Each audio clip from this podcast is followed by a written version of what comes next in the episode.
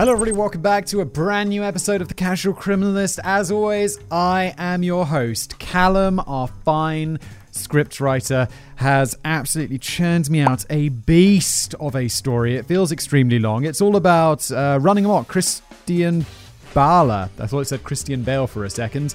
The literary killer. Krystian Bale famously pay, played um, uh, Patrick Bateman in American Psycho, which is a terrifying but also extremely good movie. I simply am not there. Um, I actually made a video about running amok, which is this thing. I, I want to say it was in Asia somewhere. Like, we looked at, on another uh, YouTube channel I do, we looked at where the phrase running amok came from.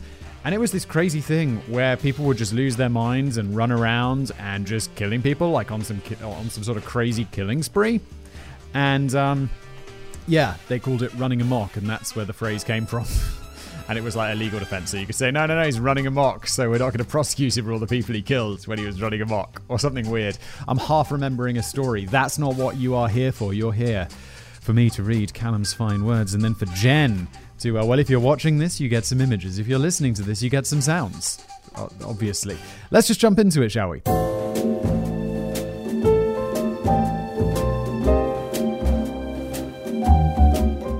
Fact and fiction often overlap in true crime. Hearsay becomes conspiracy theory, which collides with witness testimony, which puts a spin on hard evidence. That's a very nice sentence, Callum. Brilliant start.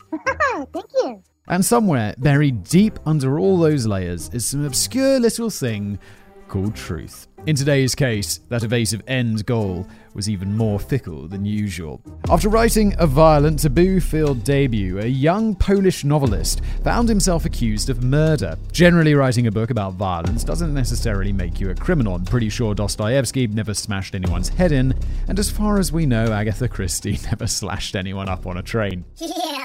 I have to say, I have such an appalling knowledge of pop culture that I saw, and spoiler alert for The Orient Express, which is, I don't know, one hundred years old, so I don't think you have to do a spoiler alert for that. Is it one hundred years old? Again, my lack of knowledge is extraordinary. I saw that fairly average remake of Murder on the Orient Express a few years ago. Genuinely didn't know the ending. When it turned out that they were all the people, when they were all responsible for the murder, I was like, whoa, that is a great ending.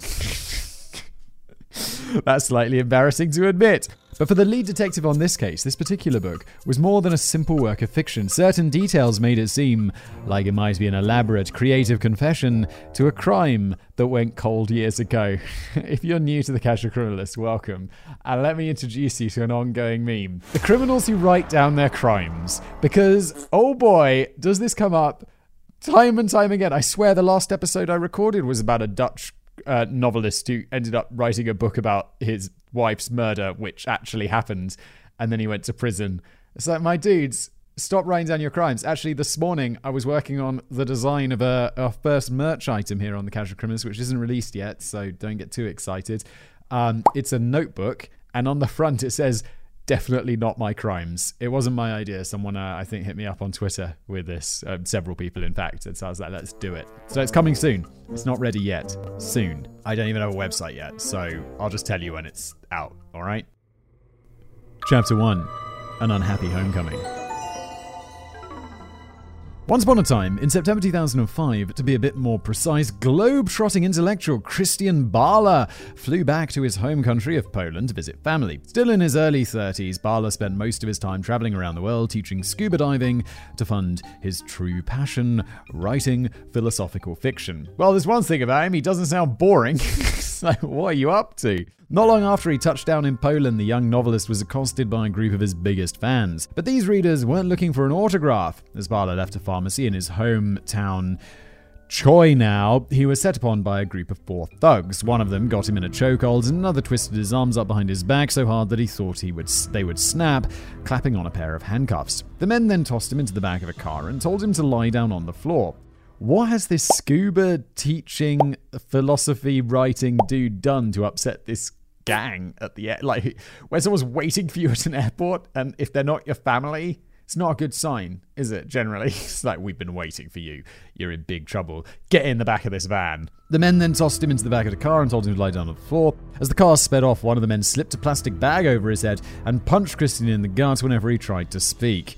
Number of times I've tried to speak after getting punched in the gut once. Well, one more time. And then I get punched in the gut again. Then I am silent because I don't want to get punched in the gut again. Especially your hands tied around your back. You can't do anything about it. He could hear their leader speaking on the phone saying, "Hi, boss. We've got the dead. Yes, he's alive. So now what? At meeting point?" Bala knew he was being kidnapped. The men probably thought he was loaded on account of his budding writing career. Yes, authors. Famous for being wealthy.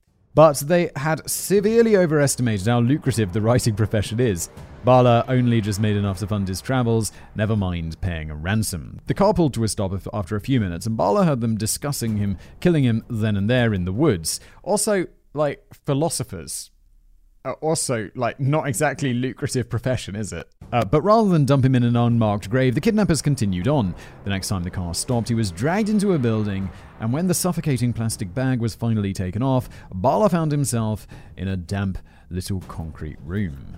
Over the next few hours, he was forced to strip down, beaten mercilessly, and denied food. The kidnappers told him that if he denied, if he declined to cooperate, he was a dead man. Then, after enough violent theatrics to soften the writer up nicely, a new man came into the room, middle-aged, balding with a stern glare fixed on the terrified man in front of him. The visitor sat down across from Bala at the small metal table and introduced himself.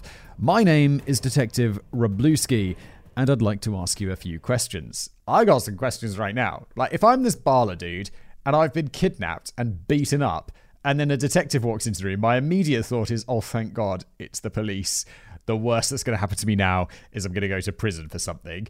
Although, you've just been kidnapped and beaten up, which is, like, also implies that the police are not exactly playing by the rules, are they? And, like, hey, boss, that sounds like you're involved with crooked police, which then immediately makes it worse again. So that sucks. A cold morning by the River Oder. Apparently arrests are pretty hardcore in Poland. No shit. Nothing gets the suspect talking like the threat of being executed and buried in the forest. To understand why poor Krystian Bala found himself face-to-face with a detective that day in two thousand five, we have to jump back half a decade to the year two thousand. On November the thirteenth of that year, a man named Dariusz Jas... Oh my god, these Polish names. Janiszewski left the offices of his small advertising firm in the Polish city of Wrocław, or Wrocław is, is Wrocław, right? Oh my god, I've actually been there, just a few hours from the Czech and German borders to meet a client. Nothing seemed amiss as the receptionist watched him walk out of the door at around four p.m, turning down the street towards the car park. But somewhere between the office door and the car, Dariusz went missing. His car was still in the parking lot at closing time, despite the fact that he never returned to the office. Even stranger, he never returned home either. Yeah, well, if he just went home, they'd be like, well, he just left work early, didn't he? And that would be the end of the story. The fact that he didn't go home is, like, way more suspicious. Although leaving his work car at work is also suspicious, but maybe he had a beer with lunch and couldn't drive. I don't know. So it's, it's way more reasonable if he's at home. You just ask him, what happened, Dariusz? Why are you here? Why are you not at work? Maybe he got hypnotized and doesn't have to worry about his job anymore. nineteen ninety-nine movie reference right there. I'm not sure what's going on with me. I'm also super curious as what's this got to do with Krystian, right? Because this is Dariusz. What's Dariusz up to? Anyway, his wife waited for him late into the night, ringing his cell phone over and over, but Dariusz never picked up. It was unlike him to take off without telling anyone, especially since the business needed him. Even if he'd met an old friend and went off for a drink, he would leave a text. So early the next morning, she reported him missing to the police. It was a long four weeks before any trace of Dariusz was found. In December, three friends were out fishing on our... Oh, no, he's dead. It's like, if, he, if you're found by fishermen, you're not alive.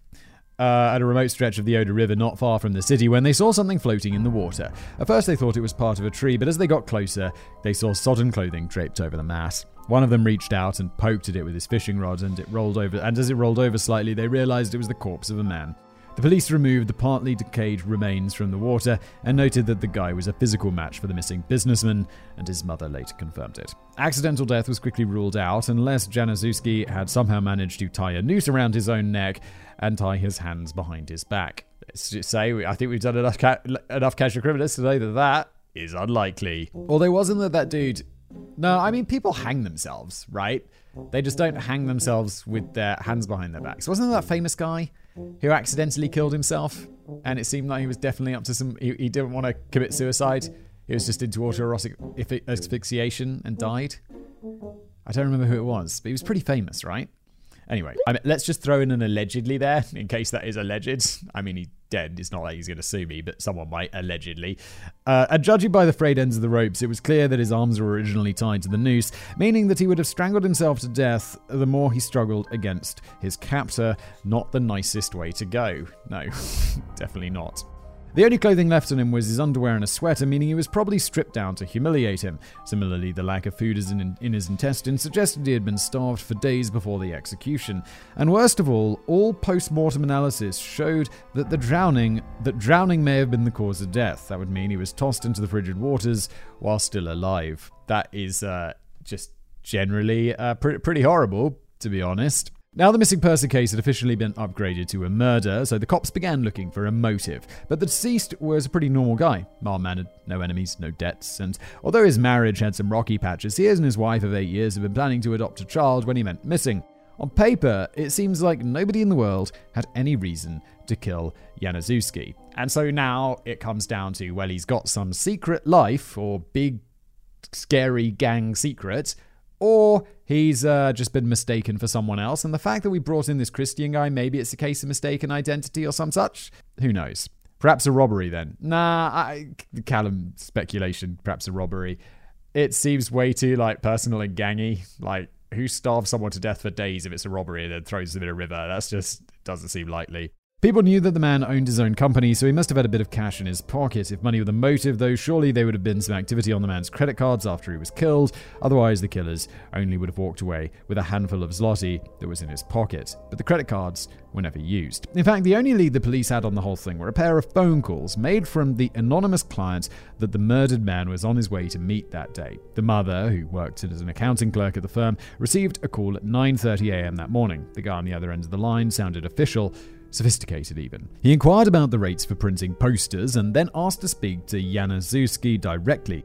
The boss was yet to arrive, so his mother passed on his mobile phone number to the caller and left it at that. When Janiszewski made it into the office later that day, he confirmed that the same man had called him and they'd arranged to meet later that day. It seems like the businessman had managed to meet his anonymous client that day, but apparently they weren't very interested in buying posters.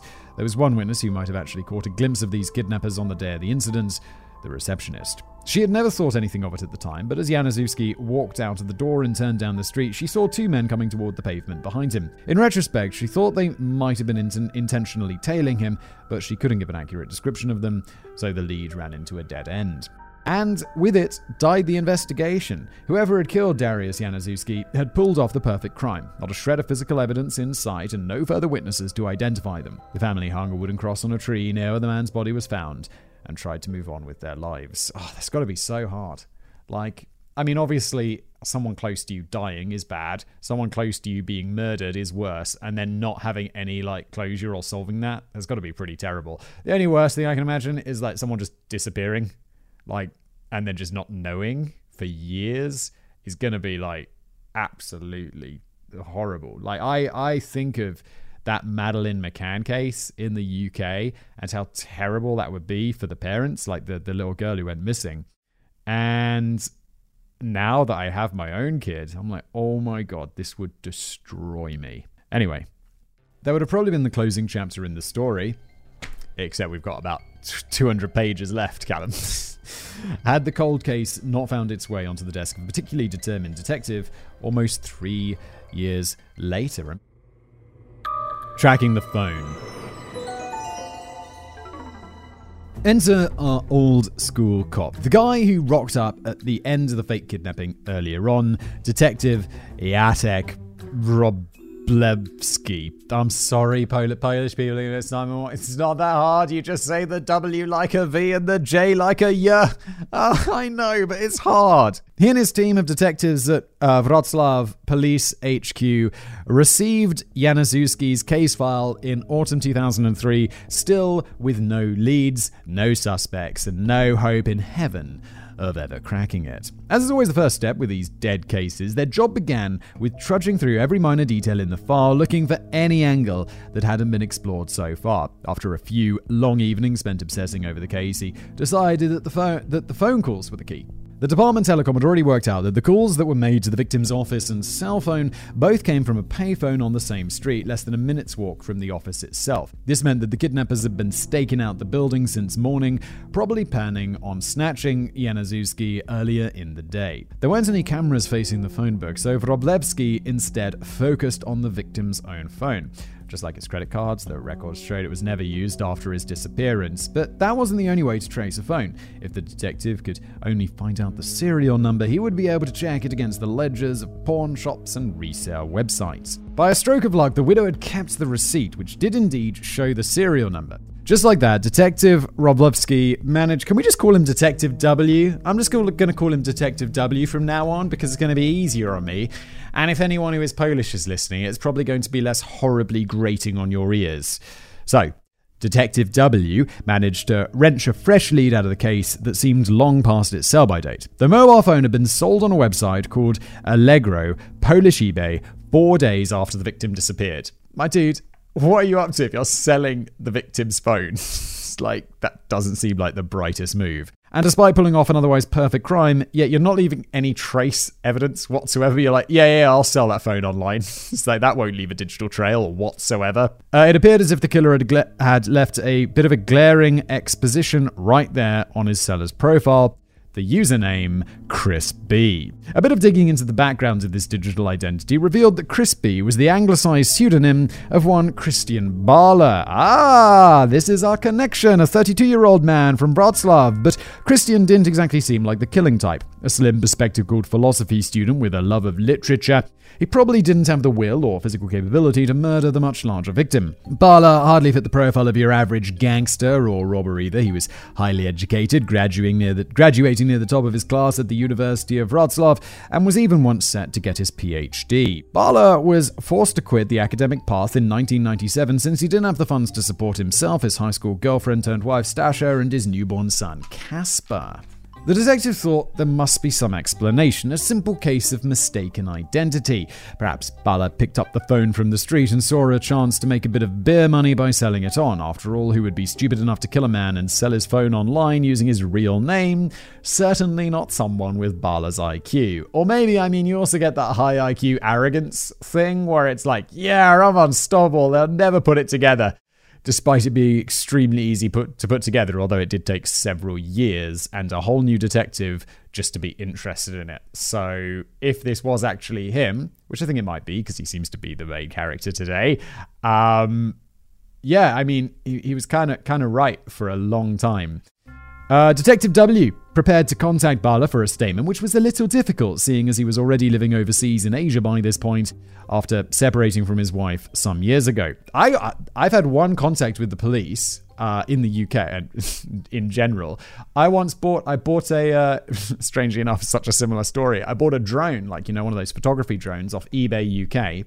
This was back when the U K was in the European Union, so you could post without customs being a huge hassle. And uh, it arrived and it was broken. So I returned it. I, I attempted to contact the seller and return it. And the, the seller never got back to me. So eventually eBay were like, yeah, he's not responding. So we'll, you know, we'll take the money from his account and give it to you. And then a few months later, I get an email from the police being like, hey, did you buy this drone? And I was like, oh God, am I in trouble? Like, for stealing this drone or something? Because I still had the drone. I couldn't, I couldn't send it back to him. He didn't pay for postage or anything. eBay just gave me the money. I'm like, oh my God. Am I in trouble for this? Did I did I do a crime? And so I replied to the police. I'm like, hey, what's going on? And they're like, it turns out this guy had stolen a whole bunch of drones. The guy who sold it to me had stolen a whole bunch of dr- drones and basically sold them. So they were trying to recover this stolen property. And I was like, yo, I don't live in the U K. If you want to pay postage, police, I'm going to, I can send it back to you. But otherwise... because uh, you're just going to send this to an insurance company, uh, come get it. And they were like, yeah, Uh, that's a bit of a hassle. Don't worry about it. But they're like, can you hold on to it? This was five years ago. I still have that stolen drone that a guy was, you know, going to use to uh, out. And he was stealing the drones so he could fly drugs into prisons, because I Googled him and that's what he went to jail for. And I was like, that is pretty intense. Side story over. In the meantime, they kept gathering details on his character just in case he turned out to be a genuine suspect. That's when Detective W made the discovery that changed his mind on the man entirely, something that suggested there was a, st- a secret dark side to this highly educated philosopher. As I mentioned before, Bala actually belongs to a group of detestable egomaniacs famous for their moral depravity. He was a writer. There's a little bit of self-deprecation there, Callan. Nice. Running amok. That's right, earlier that same year, Krystian Bala fulfilled a lifelong dream and became a published author. The novel, written in his native Polish, was titled Amok, and it served as a bit of a manifesto for the niche postmodernist views he develops in the Wrocław University Philosophy Department. I don't just mean some obnoxious views on art. Amok goes a little bit further than that. The book is about one man's descent into a spree of increasing depravity. Sex, violence, drugs, all that good stuff, in the belief that he's above morality. That little blurb doesn't exactly pique my interest, but it was very interesting to Detective W. He had just discovered that a man adjacent to this violent murder case had written extensively about violent murder. Ah, uh, you wrote down your crimes! Come on! Hoping it might provide a bit of a character reference for his current number one suspect, the detective decided to switch out the case file for a copy. It wouldn't have been an easy book to get a hold of, since Poland is a pretty conservative Catholic country. This sort of taboo anti-church stuff, with a devilish goat's head on the front cover no less, wasn't stocked in many mainstream stores. The detective managed to find one. I mean, just go online. Just go to amazon dot p l. I don't even know if that exists, but it probably does.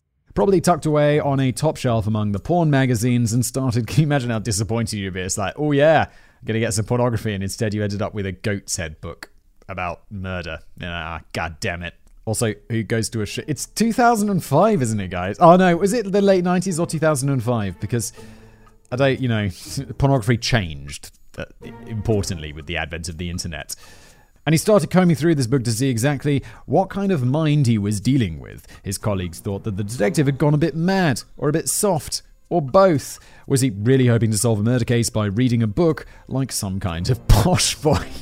Hi, you're going to solve that with a book, Detective W? You idiot! You can read? Ha! Most of us insufferable literature grads would agree. Characters don't represent their writers. But the more he read, the more adamant Detective W became. Inside the pages of Amok were some clues that Krystian Bala might be more like a sadistic anti-hero than he let on in everyday life. Here's a little brief synopsis of what his book was all about. A hedonistic translator called Chris travels between Mexico and Paris, sleeping with women, drinking with his group of nihilistic mates, and fantasizing about sexual violence. When I say sexual violence, I'm not talking soft Fifty Shades of Grey level stuff. Amok features a passage where the narrator fantasizes about sexually assaulting his own mother. Oh my. Now might be a good time to mention that Bala gave a signed copy to his parents when it was published.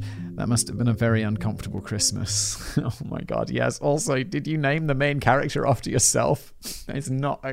What are you up to? In the end, the anti-hero murders Mary, one of his girlfriends, and this is the part that really set the detective's alarm bells ringing. When he does this, he ties a noose around her neck. Bala himself was certain that his book would one day be seen as a great work of literature, but honestly, it just sounds like standard shock porn dross. That kind of thing hardly raises an eyebrow in many places these days, but in conservative Poland, it was pretty scandalous. Predictably, it didn't sell very well and received mixed reviews at best from the press. Even Bala's mates and old professors thought that it was a bit rubbish. What's yeah, when your mates are telling you that your book's rubbish, you know your book is rubbish. What's more, it didn't do the intelligent, funny, popular guy that they had known all these years justice. Where they saw a good mate who wouldn't hurt a fly, the few people who read Amok saw a twisted monster. On Bala's personal website, where he also published excerpts from the book and chatted on in the persona of his characters, people left comments calling him a misogynistic psycho. Bear in mind, this was three years before Twitter, so online abuse hadn't quite fully been normalized yet.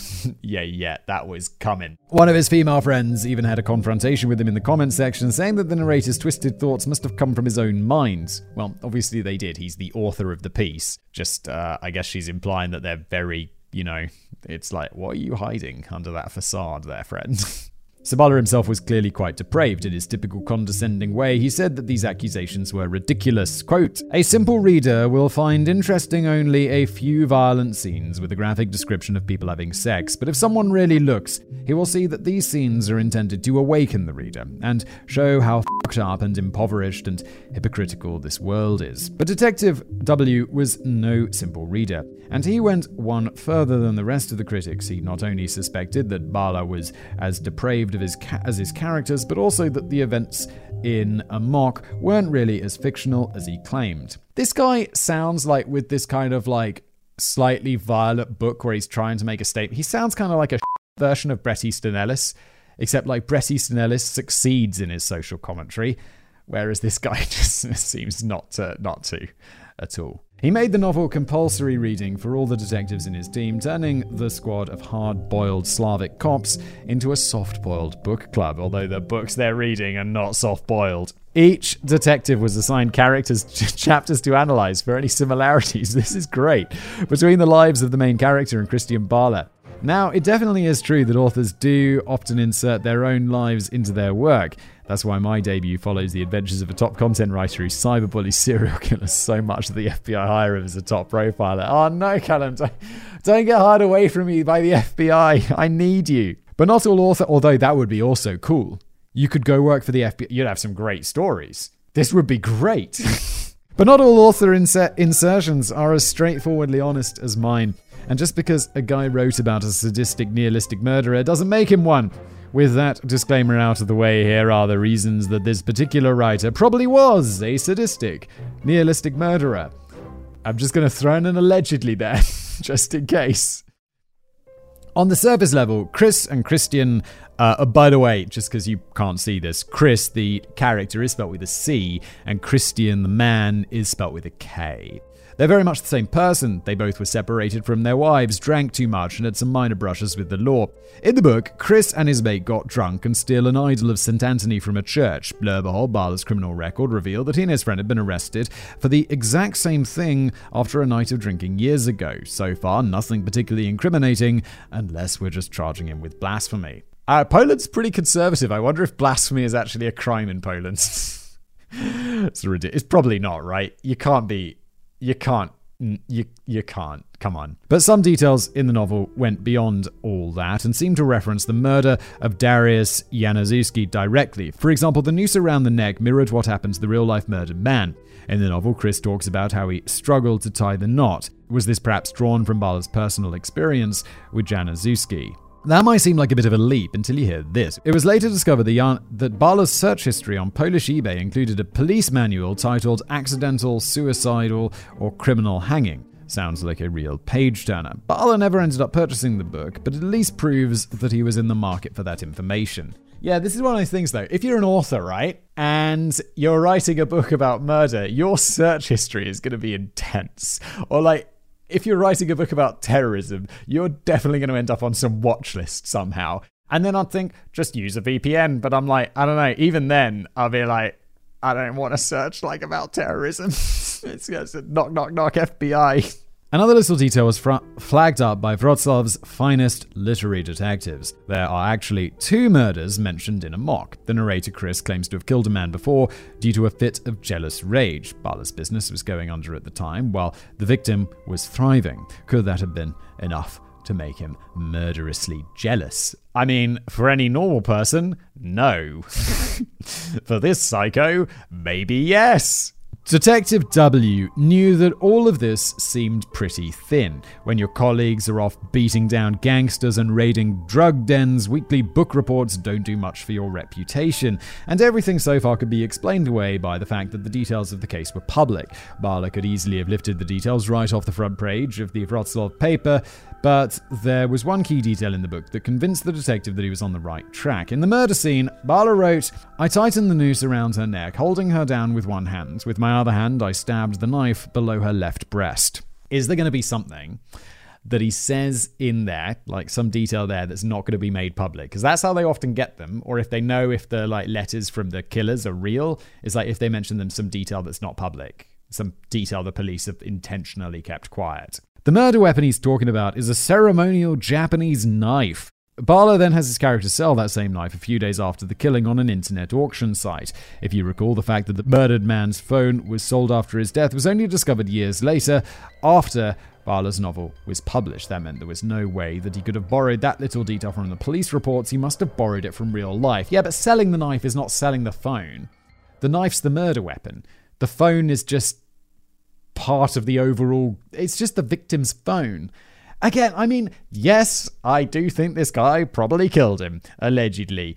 But uh, do I think it beyond all reasonable doubt that it would that it would be convicted in a court of law? No, it's really circumstantial. To Detective W and his men, it was now clear that Amok wasn't just a work of imagination, but one big, extended, cryptic murder confession. He's one of these guys who thinks he's so smart that he can get away with it. I hope he gets sent to prison. An absurd matter.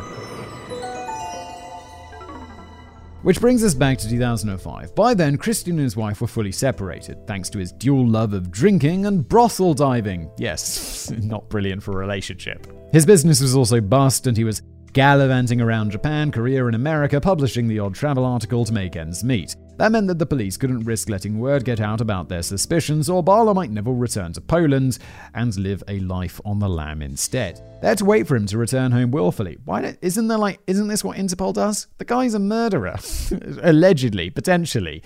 Can't they just be like, yo, yo, yo, when he goes through an airport, because he's obviously got to go through airports or ports to get to these different countries, just be like, yo, mate, your passport is getting confiscated and you're going to sit in this back room and then we're going to put you on a plane back to Poland and you're going to have a bad time.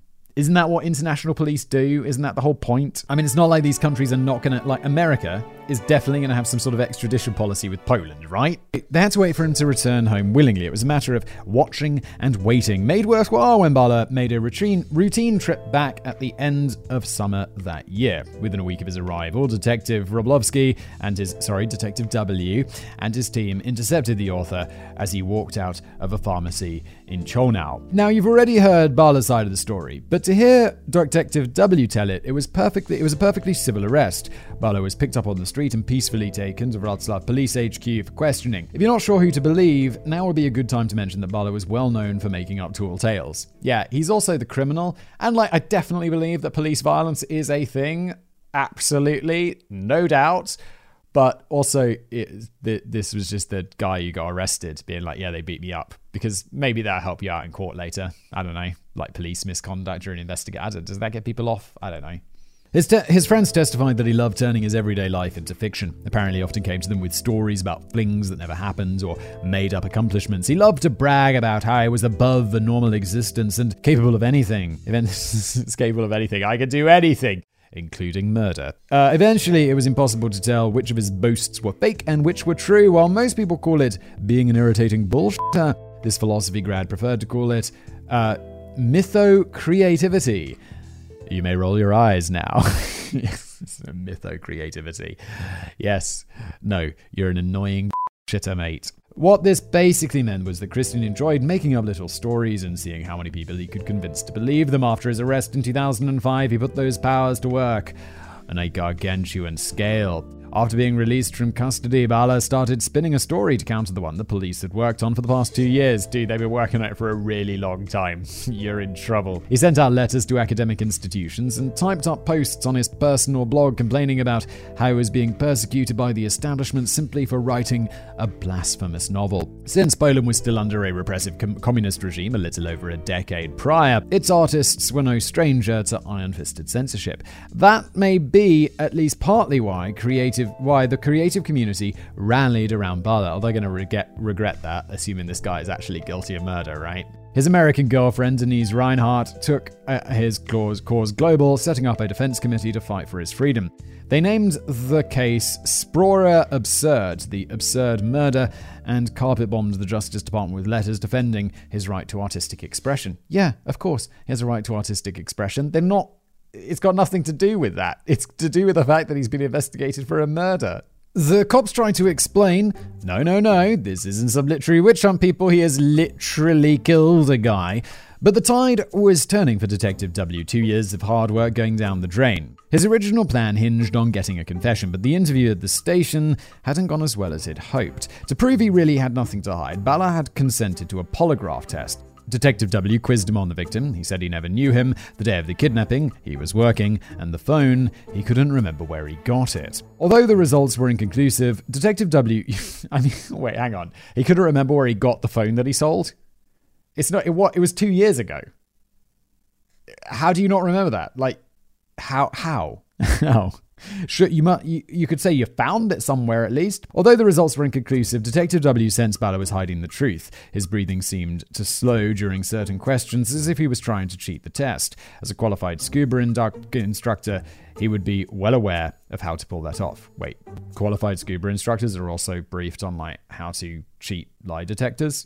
I guess it's more like they know about breathing and, and I guess, I don't know. For now, it was Bala one, Detective W zero. The only things the writer was charged with that day were selling a, sol- selling a stolen phone and an unrelated bribery charge from years ago. Okay, who are you bribing? He was released after the forty-eight hour window to add further charges expired. From there, Bala and his buddies managed to control the narrative. He himself wrote to his supporters, "They have ruined my family life. We will never talk loud at home again. We will never use the internet freely again. We will never make any phone calls not thinking about who is listening. Every single bark of our little dog alerts us, and we don't know what or who to expect. It's a terror. Quiet terror."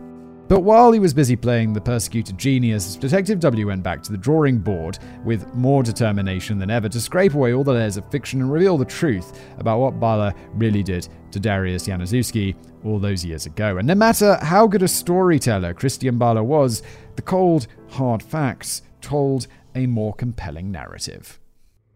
The final missing pieces. After Bala was released from custody, the department's telecoms team made another key discovery. The calls made to the murder's man, murdered man's office and mobile were not made using coins, but a prepaid phone card. By digging around in the card issuer's records, they managed to get its number and the call logs attached. In the weeks surrounding the murder, the same card was used to make dozens of calls, all of them to Bala's friends, business, wife, and family. Oh, and there we have it. That is, I mean... selling the guy's phone, making the call. Also, this is so dumb. I mean, you're making the call from a payphone, so it can't be traced. But you're like, yeah, yeah, yeah. I'll use my prepaid card, which is clearly associated with me. And I guess they just keep these records for it. I'll be like, after a few years, you'd be like, yeah, probably not. They don't have those records. It's like, no, no, no. This is the digital world. They may as well hold on to them.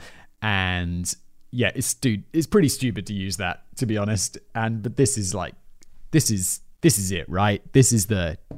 That's the nail in the coffin. Piles upon piles of circumstantial evidence are great. I mean, that is locking it down though, isn't it?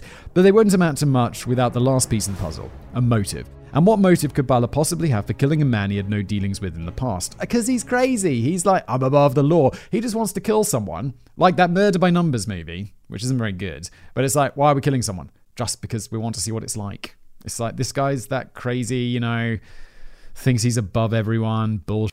The brutality of it suggested that the killer had an axe to grind.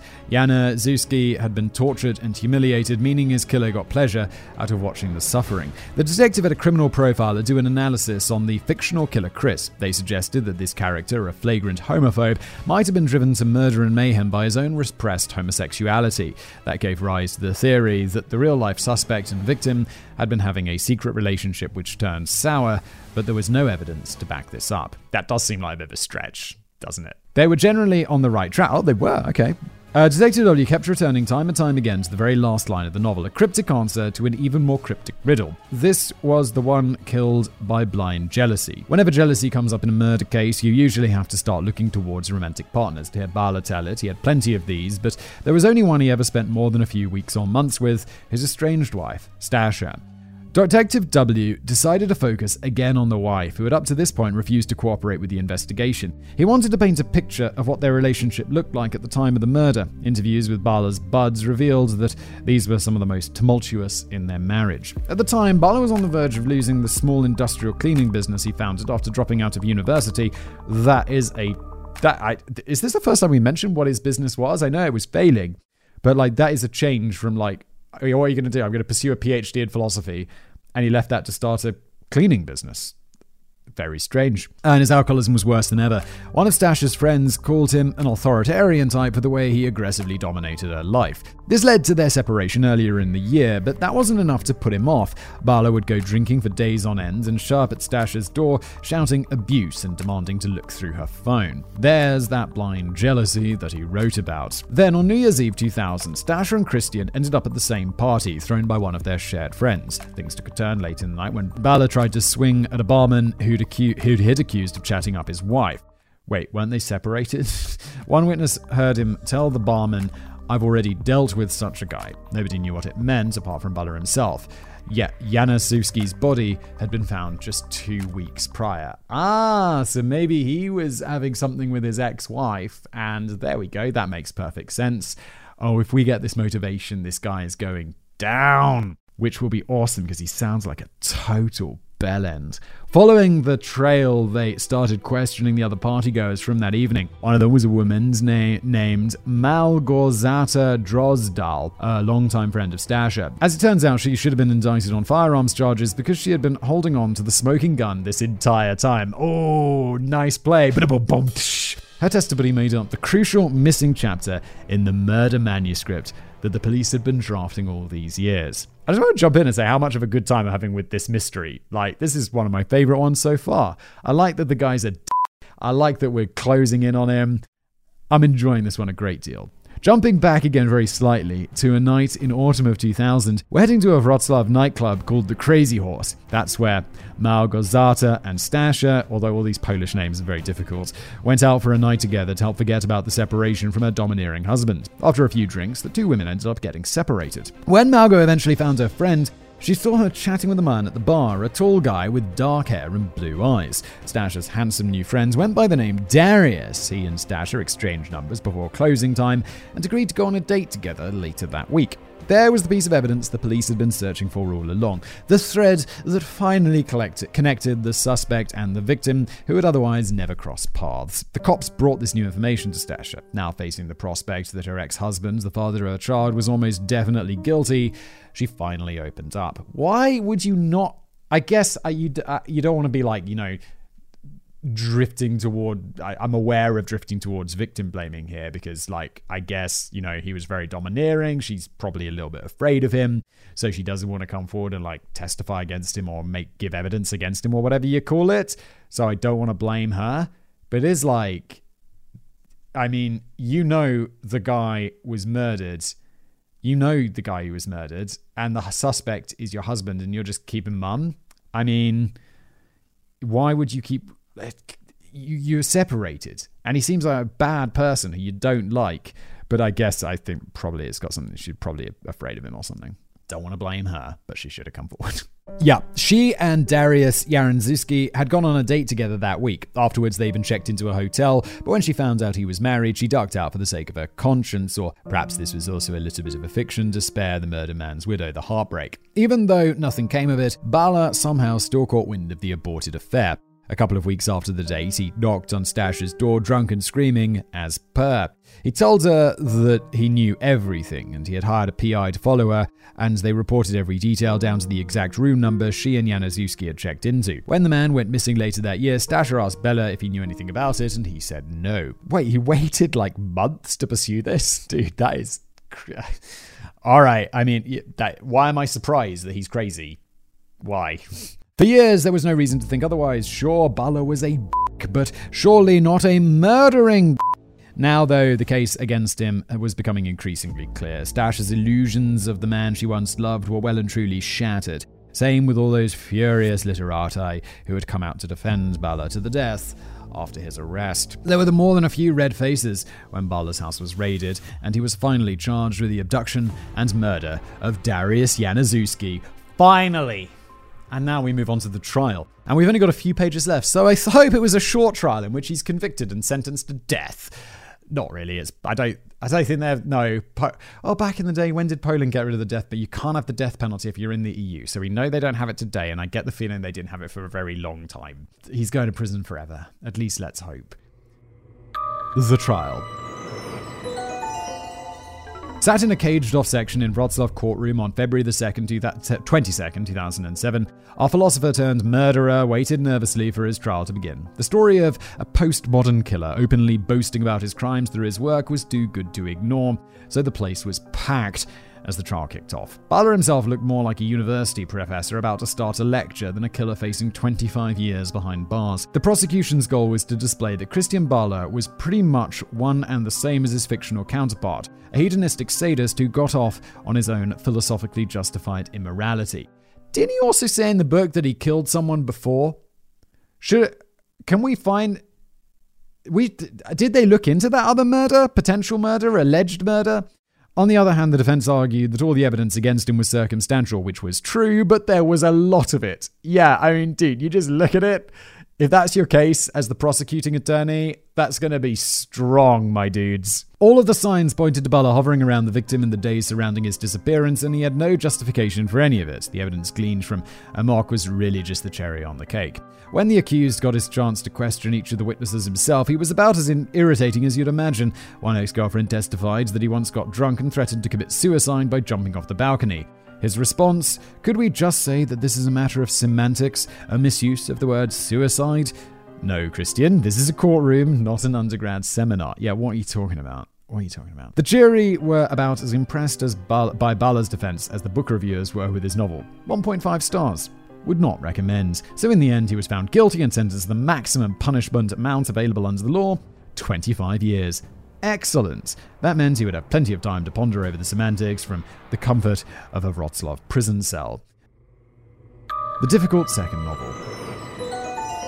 When the New Yorker's David Gran went to visit Bala at that dismal Soviet-era prison back in two thousand eight, he found that the writer's massive ego had only grown bigger after his conviction. Still obsessed with his own novel, he was even in the habit of reading it out loud to his cellmates, which is definitely how you get shanked. Worst of all, he still refused to accept the objective reality of what he had done. In his own eyes, Bala remained a tortured genius, targeted by the state for refusing to abide by their Christian morals. Now, mate, you murdered someone, and there was tons of circumstantial evidence that you did, and you were found guilty in a court of law and sentenced to prison. You're not some dissident hero journalist who is being persecuted by the state, which is a real thing, and you take away from those people by being this kind of bell. Quote, I am being sentenced to prison for twenty-five years for writing a book. A book. Don't you see what they are doing? They're constructing this reality and forcing me to live inside. Mate, you're in, you, you're in prison because you murdered someone. Just like his protagonist, Chris says, I'm a good liar because I believe in the lies myself. That's what really happened back in two thousand. That's one story he's not willing to tell. That means we'll never know the full details of what happened to Dariusz Janiszewski in his final days, such as where exactly did Bala take him after the kidnapping, how long was he held and tortured before being tossed in the river, who was the second man that the receptionist saw tailing the victim outside the office. Maybe Bala will drop some hints for us in the upcoming big sequel to Amok, which is tentatively titled Deliric. Apparently, he's been working on it since going to prison, and he's vowed to finish it from behind bars, thirteen years on, and it still hasn't been published. I'm guessing the early reviews from his cellmates were unfavorable. wrap-up. More important than his plans for another mediocre novel were Bala's plans for another above-average murder. Judging by some cryptic documents on his computer, it seemed like he had his next big piece of inspiration lined up, once again targeting a romantic rival. One short text file on his P C read, "Single, thirty-four years old, his mum died when he was eight." These details matched up perfectly to Stasia's new boyfriend, who she began seeing not long after Bala's arrest. Chatroom logs showed he had been asking around about this man online, perhaps preparing to draw him in as his second victim. We'll never know for sure, but it's definitely a good thing that he was caught when he was. Yes, one hundred percent. And twenty-five years is too little. When that guy gets out, you're like, you better be watching him goddamn closely, because clearly he can hold a grudge. I will also watch out. Caleb, you watch out as well. And that's pretty much the story so far. Bala, the philosopher killer who ran amok, finally brought to justice by the work of the unorthodox approach of a determined cop. After winning an appeal and being reconvicted in two thousand eight, he has now resigned himself to serving his twenty-five years in full. The story of how he got himself in that mess turned out to be far more strange and satisfying than anything he ever wrote himself. In fact, the most irritating thing is that this whole affair actually helped Bala's prospects as an artist rather than hindered him. Yeah, but he's in prison for twenty-five years, so enjoy that success as an artist behind bars. Amok would have been largely forgotten within a few years, but after the news broke, Polish bookstores managed to ship tens of thousands of copies as readers combed through the pages for clues. So, Simon, if you're ever looking for a way to give casual crim viewers a shot in the arm, I'm not saying to kill someone, but maybe just a bit of light maiming. ah. Oh my god, doing a casual criminalist about a fictionalized casual criminalist about all my crimes. Yeah, yeah, yeah. Uh, let's let's let's not do crimes, okay? Keep it up your sleeve. That's all I'm saying. Dismembered Appendices, number one. In two thousand two, a Polish Crime Stoppers T V show called nine nine seven ran a segment on the Janiszewski murder, appealing for information. The landing page for that crime on the show's website logged hits from some strange destinations in the weeks that followed: Korea, America, and Japan. When Detective W took a look at Bala's passport stamps, the dates lined up perfectly. Seems like someone was a bit anxious to keep tabs on the case. So much circumstantial evidence. Number two, Krystian's novel wasn't even the most disturbing document that Detective W had to read for the investigation. On the killer's laptop, the police found a Word document which was basically a diary of his sexual conquests with seventy-odd women.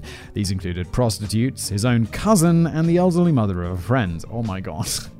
According to The New Yorker, it featured such beautiful phrases as "joy juices, old-ass hardcore action."